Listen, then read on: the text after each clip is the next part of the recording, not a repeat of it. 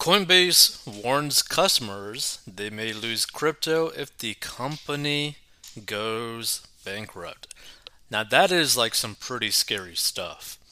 So Coinbase spooked customers with an admission that their crypto holdings could be at risk if the company goes bankrupt, a warning that surfaced alongside a dismal earnings report that crushed the cryptocurrency hub's stock on Wednesday. Shares plunged more than twenty-seven percent Wednesday after Coinbase detailed the risk for the first time in an S E C filing, prompting a panic response that led the company's boss to address this situation on Twitter.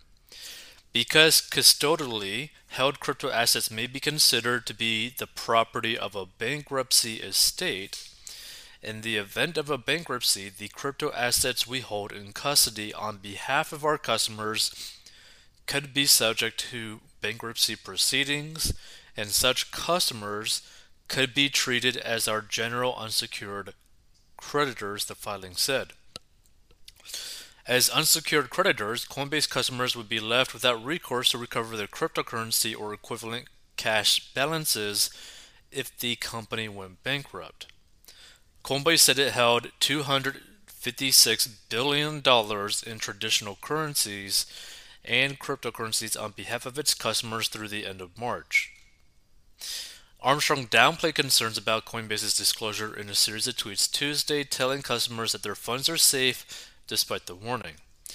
"We have no risk of bankruptcy, however, we included a new risk factor based on an S E C requirement called S A B one twenty-one, which is a newly required disclosure for public companies that hold crypto assets for third parties," Armstrong said.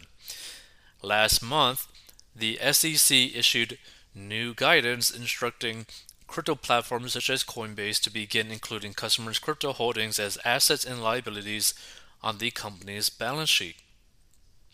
In the past, crypto platforms would leave customer assets off the reports, mirroring the practice followed by publicly traded brokerages.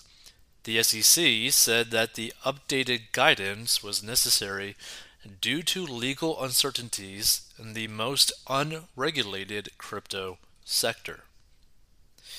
Meanwhile, Coinbase's first quarter revenue fell short of Wall Street's expectations.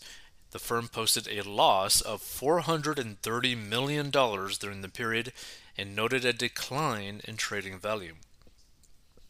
The plunge in Coinbase's share price occurred alongside a steep drop in the value of Bitcoin and other leading cryptocurrencies. The price of Bitcoin sank more than three percent to twenty-nine thousand nine hundred seventy-eight dollars and seventy cents as of two twenty-five p.m. E T, and the latest downturn marked the first time Bitcoin has fallen below the thirty thousand threshold since July twenty twenty-one. And Ether was down more than seven percent to two thousand two hundred three dollars and sixty-four cents, and Solana was also down more than twenty-five percent to fifty-two dollars and twenty-five cents. Now, this is pretty scary as well. This is why, for a lot of people, it might be better to have more of like a hardware setup for their crypto if they're big into cryptos. But this is like a good warning to kind of tell people, like, hey, none of this is like F D I C insured. So be very careful.